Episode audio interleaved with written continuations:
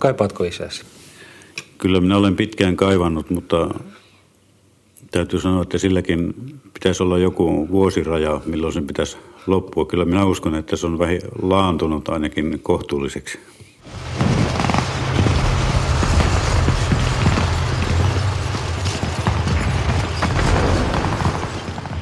Mä en silleen tässä niin tästä, näistä so, niin sodan käynnin liikkeestä hirveän kiinnostunut ollut, että joukko osto eteni tonne ja nuoli meni tänne. Että se on, niin kuin, se on vähän niin toinen tarina tietyllä tavalla. Että se on niin kuin se sodankäynnin historia omansa ja sitten on tämä niin kuin ihminen ja sota on vähän toinen juttu.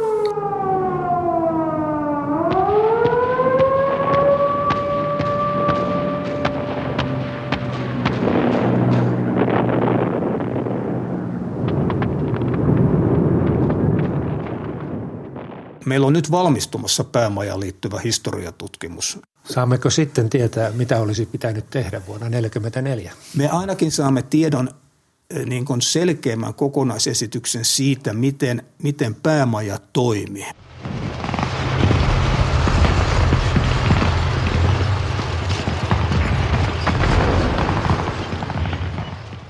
Aamuyöstä kuului kannakselta päin kummaa jytinää, joka vapisutti teltan ikkunaakin. Kello seitsemän komppania lähti töihin ja minä olin vahvistamassa taisteluhaudan reunaa. Emme saaneet vielä urakkaa valmiiksi, kun tuli käsky töiden lopettamisesta. Ruokalun jälkeen haimme pyörät ja komppanian päällikkö piti puhuttelun, jossa hän sanoi, että suoritamme tänään pienen pyörämarssin. Suunnasta, matkasta, paikasta, siitä mitä tehdään. Ei ole tietoa. Hän sanoi myös, että Ryssä oli aloittanut aamulla kannaksella yleishyökkäyksen. Turussa asuva Pohjois-Pohjanmaan Nivalasta kotoisin oleva Seppo Vaara löysi 70-luvulla Ullakolta Martti-isänsä sotapäiväkirjat. Kun minä löysin nämä päiväkirjat ja luin niitä, siinä tuli tietenkin semmoinenkin tunne, kun isäni oli ollut kuolleena jo useita vuosia. Minä tavallaan ajattelin, että jaa, että ei siltikään mennyt ihan niin, että ei olisi tullut viestiä vielä. Että minä löysin tekstiä, joka, jonka hän oli kirjoittanut lähinnä itselleen. Ja siinä oli semmoista aineesta, että minä tavallaan tunsin, että hän puhuu myös jälkeläisille – ja ymmärsin, että tämä on hyvin arvokasta ja ajattelin, että tässä on tämmöistä aineesta, joka on myös niin kuin yleispätevää ja siitä varmaan on sitten minulle kypsynyt ajatus vähitellen siitä, että laittaisin tämän kirjan muotoon joskus ja nythän se on toteutunut. Kello 19 komppania lähti Marsille – Kiersimme syrjäteitä Kannaksen tielle ja marssimme koko illan. Noin kello 24 olimme Kyyrölän kylän tällä puolen. Siellä oli saikka ja yöpyminen. Kyyrölässä tuli ensimmäiset evakot vastaan, joten näyttää siltä, että talvisodan näytelmä toistuisi. Se, mitä olen aavistanut, näyttää toteutuvan.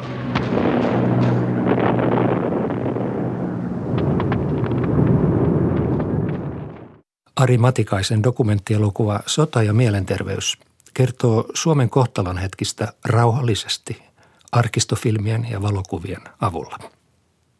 Taistelujen sijaan näytetään sotilaiden arkea. Kiväärin sijaan sylissä voi olla kissa.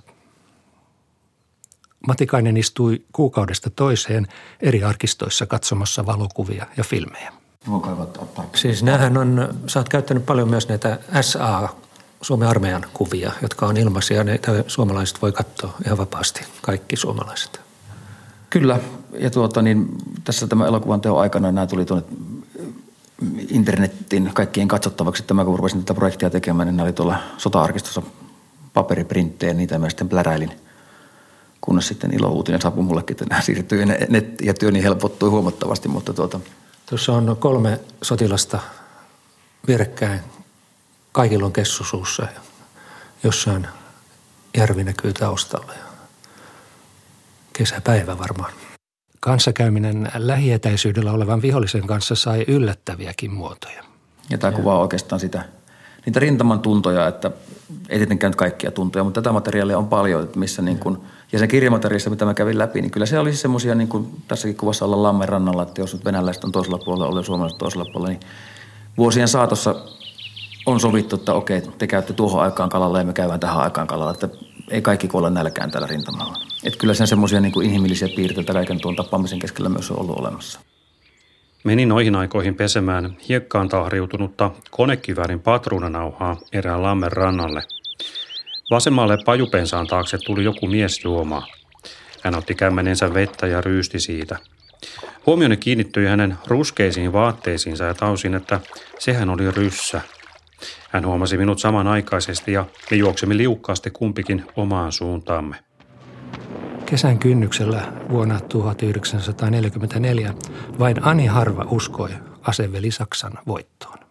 Jos tarkastellaan tammikuussa 1944 kesään 1944, jolloin suurhyökkäys alkoi johtanutta kehitystä, niin tammikuussahan sotilasjohdolla ja poliittiselle johdolle tilanne oli, oli aika masentava. Pelikortteja ei ollut kovin paljon kädessä ja oltiin kuitenkin siirtymässä – maailmansodan viimeiselle ratkaisevalle vuodelle, jolloin kuva siis oli ko- ko- kovin lohduton. Suomalaiset tiesi, että Saksalla oli mennyt itärintamalla huonosti.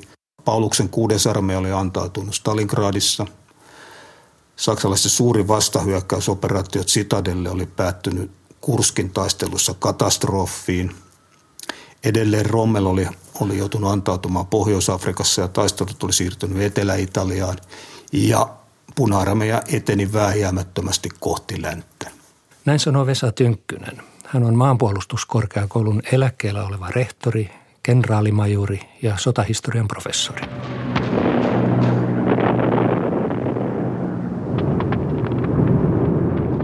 Olin asemissa konekiväärin kanssa. Ammuin vyön ja silloin ryssä oli pitkällä oikeassa sivustassa. Ryssä huusi rynnäkköhuutonsa – Koko joukkoimme pääsi onnellisesti pois ja saimme kaluston mukaan. Viivitystaistelu tapahtui illalla noin kello 18 lähtien. Ammuin itse konekiväärillä. Tupakkaa paloi kovasti ja irtaantuessa oli kova kiire. Ajoimme pyörillä kivennavan ohitse toistakymmentä kilometriä. Kello kahdeksan lähdettiin taas taaksepäin kohti Viipuria Huumolan kautta Terijoille menevää tietä pitkin – Näyttää siltä, että ryssä on Viipurissa ennen juhannusta.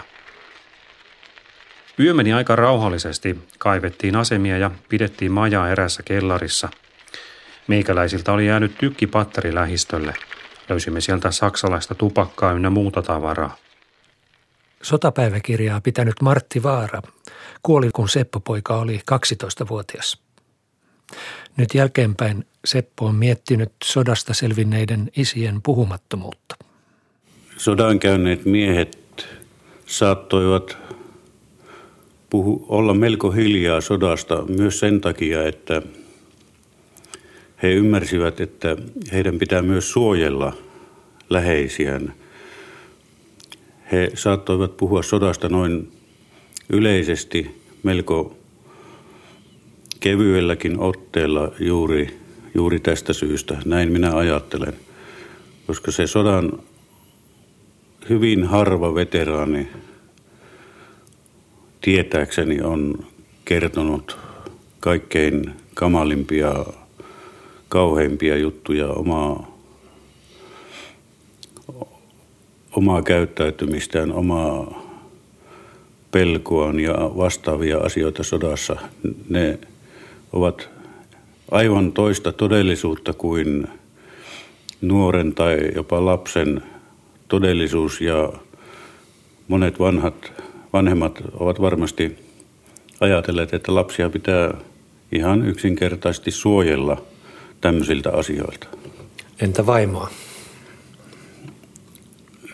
No minä olen äidiltäni kuullut, että kun näitä isäni-ikäisiä miehiä kokoontui, jotka olivat olleet rintamalla, niin illan istujaisissa alkoi sitten kyllä tuli keskitykset niin sanotusti päälle, eli ruvettiin kyllä puhumaan näistä ja puhuttiin hyvinkin realistisesti, mutta lapsia siinä ei ollut kuuntelemassa.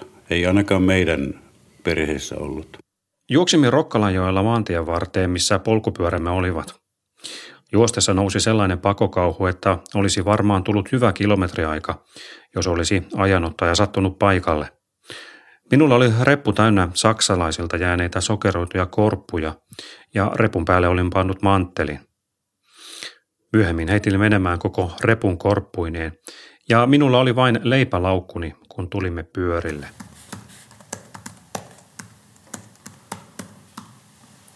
No, tässä on sot, sotilas lukee kirjettä ja kypärä on vieressä. Poterossa näyttää olevan. Joo, ja kun oikein tarkkaan katsotaan, niin hänen kädessä on pieni lintu. Ai niin. Ja tuota, tämä on musta siitä hieno kuva, on tossa noin, niin tuota,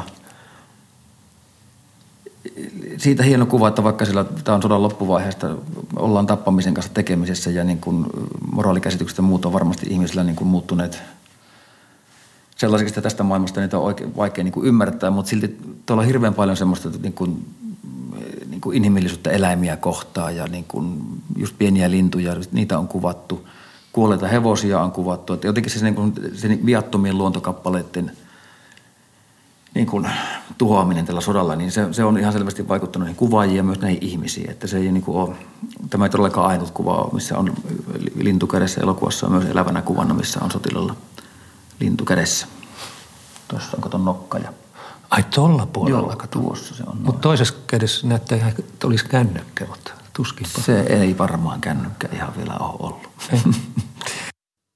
Pataljona sai uuden komentajan, Eversti-luutanti Herrasen, jostain koulutuskeskuksesta irtipäässeen, jolla tuntui olevan puhtia ja ääntä. Kävimme saunassa lähistöllä olevassa kylässä. Hyvä sauna. Sen jälkeen makoiltiin teltoilla auringossa. Paistoin Niemen kanssa räiskäleitä, joita söimme korvikkeen kanssa. Vietimme pitkästä aikaa oikea lauantai-illan rauhassa kylvyn jälkeen. Asemasodan pientä kahakointia. Vapaa-aikaa odotusta. Päämajassa alettiin epäillä, että sodan pitkä hiljaisempi kausi verottaisi koko armeijan taistelumoraalia. Mitä sotilaat tekivät sitten sen talven ja kevään ennen suurhyökkäystä? No itse asiassa mehän oltiin sillä tavalla, että hyökkäysvaiseen jälkeen 1941 Suomihan oli työntynyt niille kolmelle kannakselle, mihin ajateltiin jäädä puolustukseen. Ja sen jälkeen talvella 40, 1942 venäläisten yritti vastahyökkäyksillä vallata suomalaisten asemia takaisin. Mutta 42 talven jälkeen kevääseen 1944 oltiin asemasodassa. Siis venäläiset oli ryhmittynyt puolustukseen ja suomalaiset oli ryhmittynyt puolustukseen toiselle puolelle. Asemia linnotettiin, siapattiin vankeja naapureilta, käytiin paikallisia pieniä taisteluita. Suomalaiset oli sissitoiminnassa ja kaukopartiotoiminnassa venäläisten puolella ja venäläiset lähetti taas desantteja Suomen puolella. Kysymys oli ehkä, voisiko sanoa semmoista pikkusodasta. Ihmiset passivoitu ja jäätiin odottamaan eräällä tavalla, mitä tapahtuu. Ja tämä kyllä eräällä tavalla kesti sinne suurhyökkäyks, isossa kuvassa sinne suurhyökkäyksen alkuun asti kesään 1944. Oliko se sotilaille lamaannuttavaa? Se oli, se oli tuota, henkisesti lamaannuttavaa, koska ei oltu itse asiassa, voisiko sanoa nyt pelkästään sodan töissä sillä tavalla, kun sota, sota, sotaa käydään, vaan oltiin niin kuin rauhan ja sodan, sodan välissä. Käytiin lomilla kotirintamalla ja niin edelleen. Eräällä tavalla toiminta alkoi saamaan semmoisia vähän niin kuin siviilimäisiä piirteitä rintamalla. Sota tietysti oli käynnissä, mutta kumpikaan puoli ei yrittänyt hakea ratkaisua, jolloin oltiin vähän semmoisessa niin jämähtäneessä tilanteessa. Ja kaikki tiesi ilmeisesti, että jotain tapahtuu. Kyllä varmaan viimeistä rivimiestä myöten, niin, niin tota, talvi 1944 alkoi näyttämään, näyttämään niin tuota, voit, viimeisellekin voittoon uskovalle ihmiselle, että ei tässä nyt kovin hyvin tule käymään.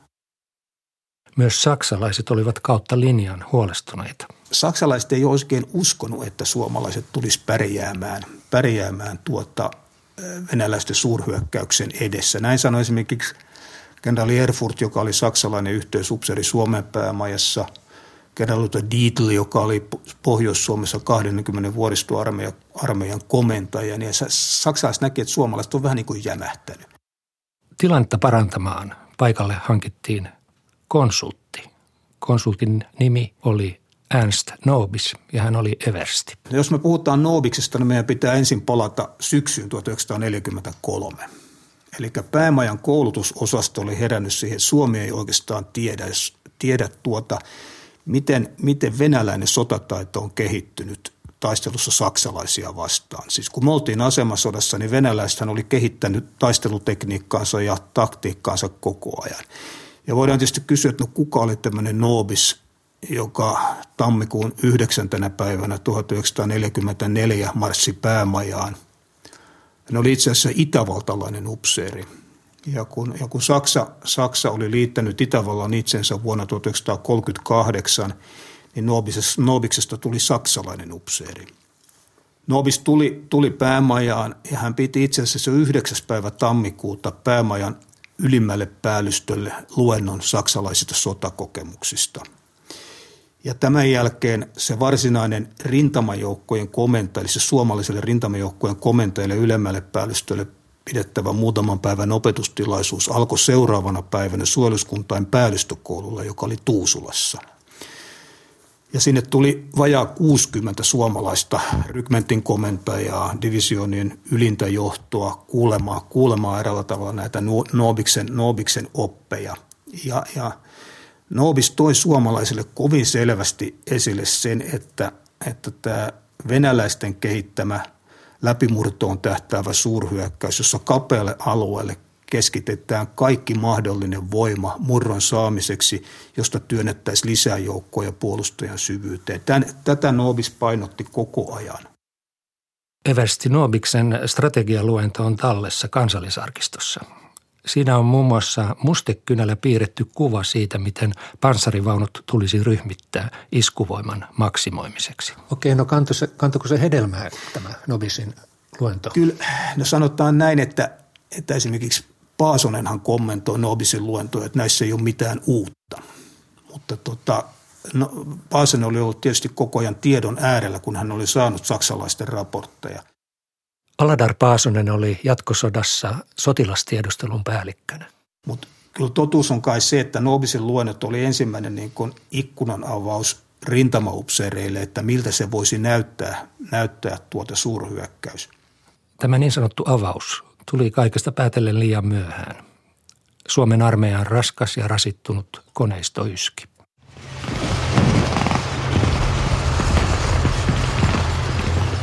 Kun mä puhun, mä puhun siitä yhdeksännestä päivästä, jolloin siis oli alkamassa se tota, suurhyökkäys. Eli päämaja ei vielä yhdeksäs päivä nähnyt, että on suurhyökkäys alkamassa. Taistelut oli kiihtynyt, mutta kymmenes päivä, jos, jos katsotaan, Nihtilä on silloin kirjoittanut 10. päivä kuudetta iltapäivällä sanellun muistion siitä, mitä on tapahtumassa, niin hän vain toteaa, että, että tuota, rintaman taakse on ilmestynyt, siis venäläisen rintaman taakse ilmestynyt uusi armeija. Siihen asti kannaksella oli ollut venäläisillä kolme divisioonaa. Nyt niitä oli nähtävissä jo suomalaistenkin, suomalaiset tiesi, että niitä on vähintään kymmenen lisää ja niin edelleen. Eli, eli, eli kyllä voidaan puhua siitä, että, että tota, ei meidän tiedustelujärjestelmä saanut eräällä tavalla ylimmälle johdolle kerrottua etukäteen, että nyt se tulee. Mutta niin kuin Nobis oli sanonut, niin venäläiset oli äärimmäisen taitavia salaamaan sen alkavan suurhyökkäyksensä. Eli, eli, eli, eli kyllä, kyllä meidät tässäkin kohtaa niin tota venäläisten toimenpiteet, mitkä salassa tehtiin, niin kyllä ne meidät tosiasiassa yllätti. Eipä taida tulla jatkosodan murtumapintoihin täyttä selvyyttä tälläkään kertaa. Yhtä vähän kuin rivimiehille sodan rattaissa. Päiväkirjan kirjoittaja Martti Vaara palveli Ruben Laaguksen joukoissa. Kesän 44 todellisuus tuli näille, näille miehille minusta viimeistään Kuuterselän taistelussa. Tämä Laakuksen porukkahan teki siellä erittäin verisen vastaiskun. Se Kuuterselän taistelu käytiin äh, aika isolla aukealla alueella ja tämän alueen reunoilla metsässä. Siellä pansarit ottivat yhteen keskenään ja jalkamiehet torjuivat pansareita ja pansarit ampuivat jalkamiehiä ja nämä miehet juuttuivat vastahyökkäyksessä tämän suuren aukean keskivaiheille. He etsivät suojaa peltojen ojista ja rakennusten raunioista ja he olivat keskellä tulitusta. Heitä ammuttiin pansareista, tykistöllä, granaatinheittimillä, jalkaväeaseilla. He eivät päässeet eteen, eivät taakse, eivät sivuille. Ja tätä on kuvattu tätä Kuuterselän taistelua verisimmäksi, mitä suomalaiset ovat koskaan, koskaan käyneet. Voi sanoa, että se oli saastaisen raaka, raaka paikka, että tuntuu niin kuin itse piru olisi ollut irti. Mutta on sanottava sitten, kun 10.6. kun katsoo sitten sotapäiväkirjan liitteenä olevia niitä käskyjä, mitä annettiin 10. päivä, 11. päivä, 6. niin kyllä me heti lähdettiin toimimaan. Me siis jää, suomalainen ylijohto ei eräällä tavalla lamaantunut, vaan, vaan meillä lähdettiin systemaattisesti antamaan käskyjä, joilla lähdettiin Laatokon pohjoispuolta siirtämään lisää joukkoja Karjalan kannakselle. Mutta voisi, jos ajatellaan, että joukot liikkuu joko jalan, hevosten vetämällä tai junalla, niin sehän kestää viikkokausia siirtää kymmenet tuhannet miehet Laatokan pohjoispuolta Karjalan kannakselle. Milloin ne käytännössä sitten oli siellä? Siihen meni käytännössä kuukausi.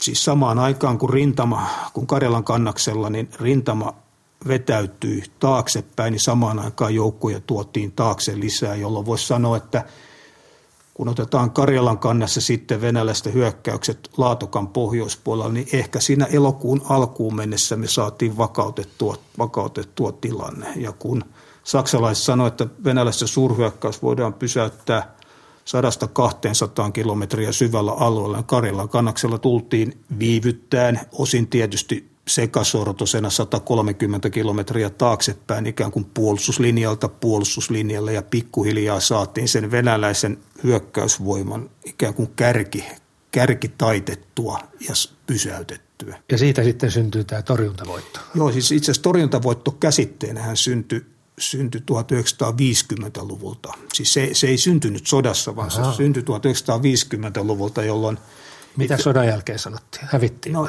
no itse asiassa ei, ei, ei vuodesta 1945 vuoteen 1948 elettiin vaaravuosi, ei sodasta juuri puhuttu silloin. Mutta torjuntavoittohan on semmoinen positiivinen. Torjuntavoitto on, niin, niin me voidaan tarkastella, että siis sitä kautta onnistuko suomalaiset. Hmm. Venäläisten tavoitteena oli päästä Kymjokilinjalle. Venäläiset ei saavuttanut tavoitteita. Toisaalta suomalaistenhan oli tarkoitus torjua, torjua niin sanotusti pääasemassa tai heti sen takana, siis siellä missä oltiin ennen suurhyökkäyksen alkua. Ja jäätiin vähän niin kuin tähän väliin. Suomi sai torjuttua niin, että itse asiassa, äh, voisiko nyt sanoa niin, että venäläiset ei päässyt Suomen ytimeen.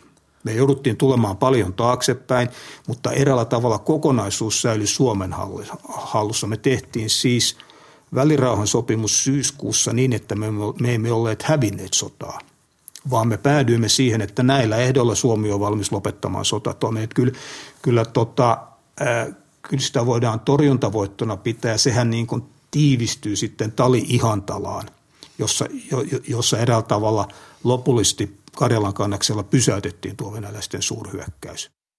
Niin arkistosta näitä kesän 44 materiaalia katsellessa kyllä – jäi kyllä voimakkaimpana mieleen ne kuvat, missä niin kuin suomalaissotilaat on perääntymässä ihan rauhallisesti kävellen. Osa paljaseloin, osalla on takit jääneet jonnekin likaisissa paidoissa ja kaikki se semmoinen niin kuin, se semmoinen kuva, mikä meillä on esimerkiksi elokuvien kautta välittynyt, että siellä ollaan aina napit suorassa ja on sotisopa kunnossa ja kaikki tämä tämmöinen, että niin kuin se viiden vuoden sotaretken niin kuin lopputulema, niin kyllä se niistä ihmistä näkyy niistä niin kuin heidän kehoistaan ja vaatetuksista ja kaikesta näistä. Toinen, mitkä oli kyllä pysäyttäviä kuvia, sitten taas Venäjän arkistosta heidän kuvaamiaan tietenkin, niin kun suomalaisia jäi sitten vangeiksi.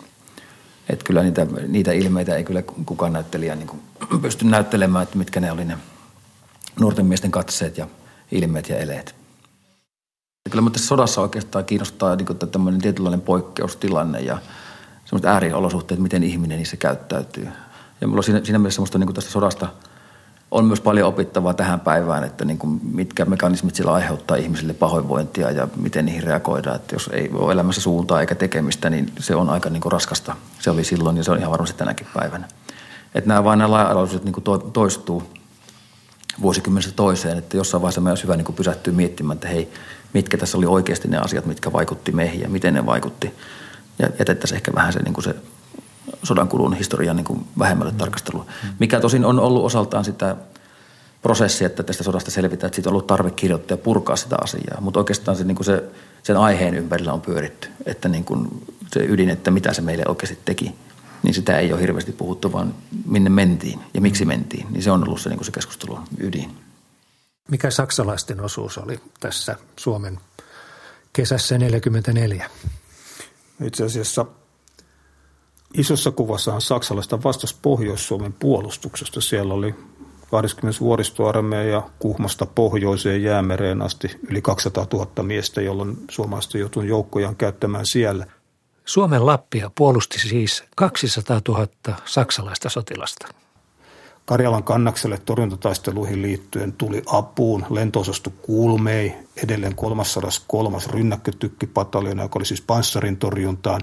Ja edelleen me saatiin, saatiin suunnattoman paljon panssarin välineitä kesällä 1944 tor, torjunnan vahventamisen. Eli mm, se, saksalaisten vaikutus kiellettiin toisen maailmansodan jälkeen tai siitä eräällä tavalla puhuttu, mutta kyllä tällä hetkellä tulkinta on se, että jos puhutaan kesän 44 torjunnasta, niin jo samaan aikaan on alleviivattava saksalaisten, saksalaisten tarjoamaa apua. Mutta siitä ei vaan haluttu puhua si- si- Siitä ei tietystikään kylmän sodan vuosina Saksa oli hävinnyt, hävinnyt ja tota, voittajat, voittajat kertoi mikä on oikein ja, ja jolloin haluttiin kasvattaa eräällä tavalla etäisyys siihen, että oltiin kuitenkin oltu Saksan kanssa asevelijiä, veliä, jolloin myös tämä saksalaisvaikutus haluttiin painaa alaspäin. Mutta kyllä nyt jo muutama vuosikymmenen on, on kuitenkin ihan selvästi todettu se, että kyllä, kyllä saksalaisapu nimenomaan kesällä 1944 oli merkittävässä roolissa. Ei se tarkoita sitä, etteikö päärooli olisi ollut suomalaisilla, mutta saksalaisilla oli siis merkitystä tässäkin asiassa. Kolme vuotta sitten oltiin jossain Eimisjärvellä – ei tiedetty silloin, mitä sota tuo mukana, eikä tiedetä vieläkään. Ajantaju oli poissa. En tiennyt mikä viikonpäivä tai monesko kuukauden päivä oli menossa.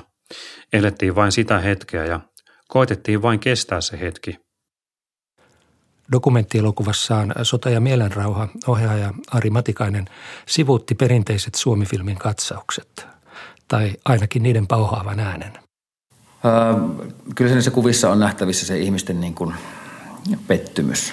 Se on niin kuin käsin kosketeltavaa niin kuin se materiaalissa. Ja ihan vaikka 4.9. tulee rauha, niin ei sillä niin kuin hatut lentele. Tai niin kuin olla silleen, että hurraa. Että kyllä se on enemmän niin kuin semmoinen epätietoista, oliko tämä oikeasti tässä.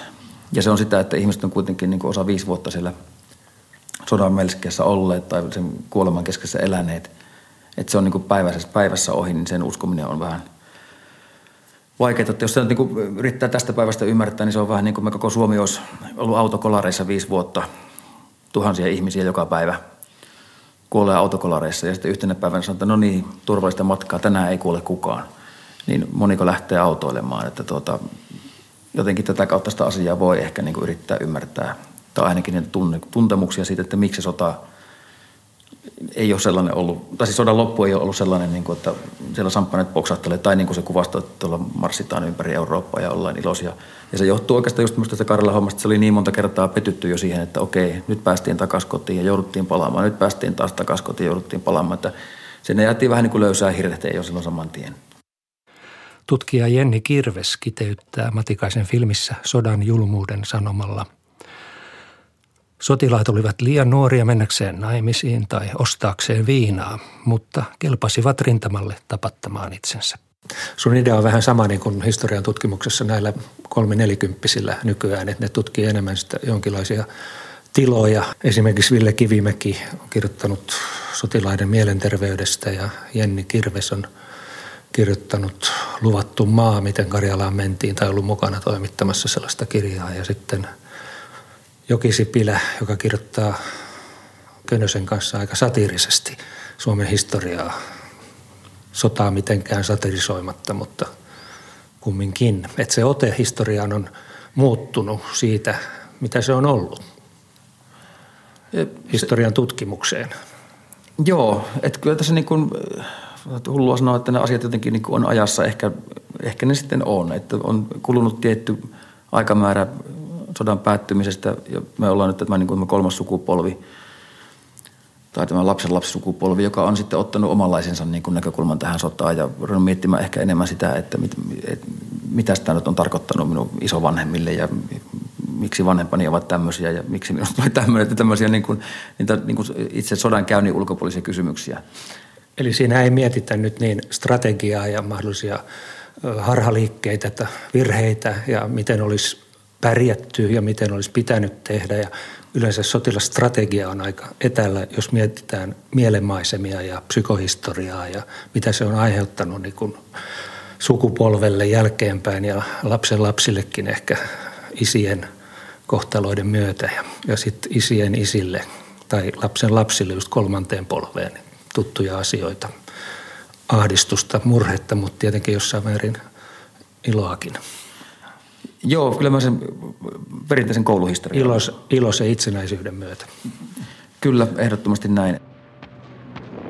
Yöllä hirmukeskitys, joka kesti toista tuntia. Savua oli täynnä joka paikka. Säilyimme siinä kaikki kolmannen joukkueen pojat terveinä. Siitä kiitos Jumalalle. Kumpa hän armossaan varjelisi meitä loppuun asti – Mä en ole missään tapauksessa sanomassa, että tämä nyt on ainoa oikea tapa sotaa käsitellä ja näin pitää kaikkien tätä käsitellä. Siis tämä on yksi näkökulma tähän keskusteluun ja tuota, se on varmasti ihan yhtä arvokas kuin ne muutkin näkökulmat. Ja se, että kyllähän me ollaan kaikki niin kuin aikamme vankeja sillä tavalla ja se, että Suomessa on eri vuosikymmenen sota eri tavalla käsitelty, niin siihenkin on ihan ymmärrettävät syynsä. Että mitä sodan jälkeen tapahtuu, että jäädään Neuvostoliiton kanssa hyvin läheiseen yhteistyösuhteeseen ja se on osaltaan rajoittanut sitä sodan niin kuin sotatrauman purkua ja sitä on tietyllä tavalla pitänyt käsitellä. Että kyllä siellä Pirtin perällä on tiedetty, mitä se on vaikuttanut ja miten se on mennyt, mutta onko sitä voinut kertoa muille kuin ehkä rintamakavereilleen, niin tuota, se on sitten toinen kysymys. Ja kyllä aika paljon tuosta materiaalista, mitä on sitten niin kuin lukenut, on tutkittukin, että niin kuin monet luulivat, että he olivat ainoastaan niin kuin ne, joihin sota vaikutti henkisesti. Että tuolla se naapurin Teuvo menee ja niittää heinä eikä mitään hätää ja minua ei nukuta ja minä herään öisin hikisenä taisteluihin ja näihin. Ja tämä on osin siirtynyt myös sitten niin perheisiin, että no se meidän isä oli semmoinen ja meidän ukki oli tällainen. Liittoutuneet ovat Pariisissa. Romania on vaihtanut puolta. Mitä tekee Suomi? Tappeleeko loppuun saakka Saksan rinnalla? Herra varjelkoon meitä samanlaiselta löylyltä, mitä oli kesä-heinäkuussa – Silloin on tuhomme varma. Kumpa tilanne ratkeaisi pian ja leikki loppuisi. Kuulin aamulla radiosta, että aselepo on solmittu ja ammunta lopetetaan syyskuun neljäntenä päivänä kello kahdeksan aamulla. Kävin sanomassa tämän suuressa kämpässä pojille, ja he tervehtivät sitä hyvää ja hurraa huudoilla. Aamulla kävimme vaihtamassa kesäpuserot asetakkeihin – Asetakit ovat vanhoja ja likaisia ja resuisia. Iltapäivällä sai osa uusia. Pikakivääri, konepistooli ja kiväärimiehille jaettiin patruunat. Iltapäivällä ilmoitti Moskovan radio, että välirauha on allekirjoitettu. Ehtoja emme tiedä vielä. Saapa nähdä, mihin tässä nyt lähdetään. Tuntuu sille, että suunta on pohjoinen – Vieläköhän tuota pitää ruveta tappelemaan Sakemanin kanssa. Ilmassa tuntuu olevan vähän sellaista sähköä. Martti Vaara joutui Lapin sotaan. Sodan jälkeen hän palasi kotiseudulleen Nivallaan, jossa hän eteni osuuskaupan varaston hoitajaksi ja osastopäälliköksi. Vaara kuoli 45-vuotiaana keväällä vuonna 1966. Olet kiertänyt isäsi jalanjäljissä viime vuosina. Tämä, se liittyy tähän kirjoittamisprosessiin, että olen näiden isäni kavereiden, sotakavereiden kanssa käynyt oikeastaan kaikissa paikoissa, missä tämä porukka oli sota-aikana. Eli Laatokan itärannalla, Pitkäranta, Salmi, Viteleet, sitten Aunuksessa ja Petroskoissa, Karhumäessä, Povensassa, Stalinin kanavalla, Paatenenkylässä, siellä pohjoisen, pohjoisempana, sitten Syvärin keskijuoksulla Semenskissä, missä tämä porukka teki vastahyökkäyksen keväällä 42. Sitten Syvärin alajuoksulla Kuutilahdessa, jossa tämä porukka oli sy- kesällä ja syksyllä 43. Ja sitten tietysti Karjalan kannaksella siinä Viipurin ympäristössä Talin ja Ihantala-alueilla ja etelämpänä Rokkalan joilla, jossa he viivyttivät. Sitten Kuuterselässä, missä oli tämä kauhea taistelu. Ja sitten Kivennavallakin Polviselässä, mikä oli ensimmäinen taistelu silloin kesällä 1944, kun vihollinen lähti suurhyökkäykseen. Oletko käynyt tutustumassa paikkoihin Karjalassa? Joo, no kyllä nyt jonkun verran on tuolla Sortavalassa tuota, käynyt ja Petroskoissa ja siinä niin kuin muutamia näitä paikkoja katsonut. En nyt suoranaisesti ole käynyt mitenkään niin kuin sotaturistina pyörimässä siellä niin kuin Etkä tämän, etkä tämän filmin teon yhteydessä niin kuin no, vastaan? En lähtenyt, että semmoinen tausta, että siis isän puolen suku on Sortavallasta lähtöisin ja joskus siellä sitten niin kuin kävin niitä kattelee mitään mistään löytämättä, niin kuin varmaan monelle mullekin on käynyt, että, niin kuin, että ne semmoiset pakolliset kuviot. Ryti on eronnut presidentin paikalta ja Mannerheimi tulee tilalle. Ehkä tämä on alkua muutoksiin, jotka johtavat meidän maamme hartaasti kaipaamaan rauhaan. Kuten muualla, meilläkin alettiin sodan jälkeen etsimään syyllisiä. Professori Vesa Tynkkynen. Et jos yleensähän aina tapahtumissa etsitään joku syyllinen.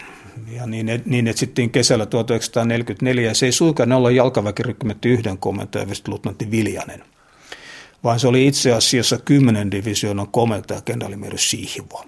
Ja se, että onko... Anteeksi, miksi ei ollut Viljanen?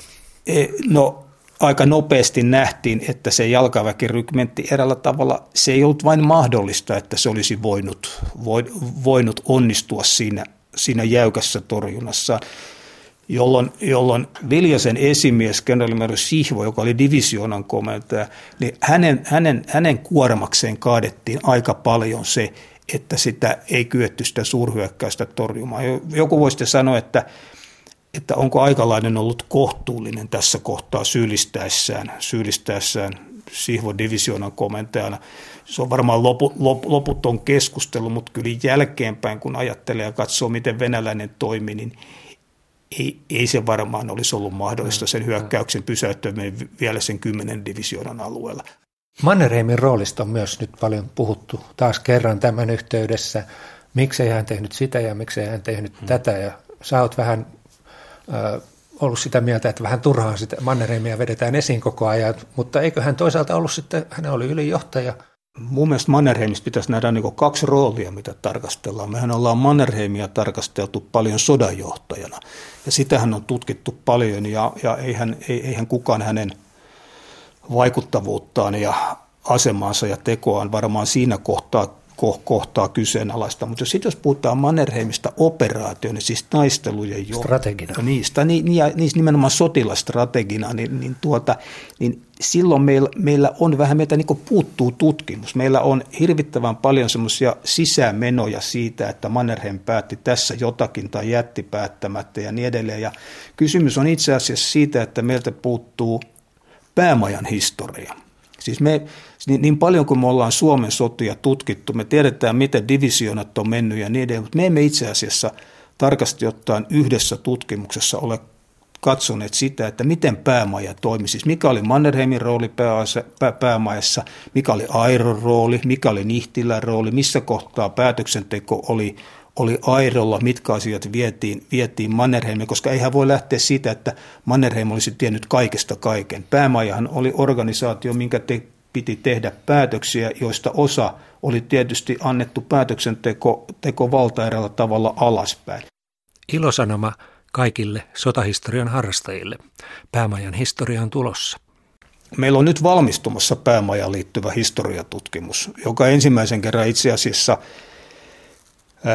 analysoi päämajan toimintaa osana sotatoimien toimien johtamista. Ja se valmistuu tuossa, tuossa tota, kun puolustusvoimat täyttää 100 vuotta 2018. Ja kuulijoille vaan sanoa, että minä en ole sen kirjoittaja. Saammeko sitten tietää, mitä olisi pitänyt tehdä vuonna 1944? Me ainakin saamme tiedon niin kuin selkeämmän kokonaisesityksen siitä, miten, miten päämaja toimi, minkälaisia vaikuttajia siellä oli. Ja samalla saamme tietysti tietää, tietää ehkä enemmän siitä, että minkälaiset oli, minkälaisia oli huonoja henkilösuhteita, ketkä luotti toiseensa, ketä Marski, Marski kuitenkin, joka eräällä tavalla valikoi luottomiehensä, niin ketä ne oli ja ketä oli työnnetty syrjään, niin edes eräällä tavalla antaa sen jälkeen semmoiselle syvemmälle analyysille pohjaa, kun aletaan pohtimaan eri asioita. Mutta tämä on itse asiassa historian tutkimus on tässä kohtaa huutanut puutettaan, että meillä tämä, tämä ylimmän johdon analyysi eräällä tavalla on tekemättä. Jäähän siihen historiankirjoitukselle paljon analysoitavaa sitten vielä jatkossa.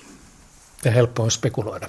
Ja mikään ei ole helpompaa. Ja haus, hauskaakin joskus. Joo, ja kolpakkostrategialle riittää aina puhuttavaa.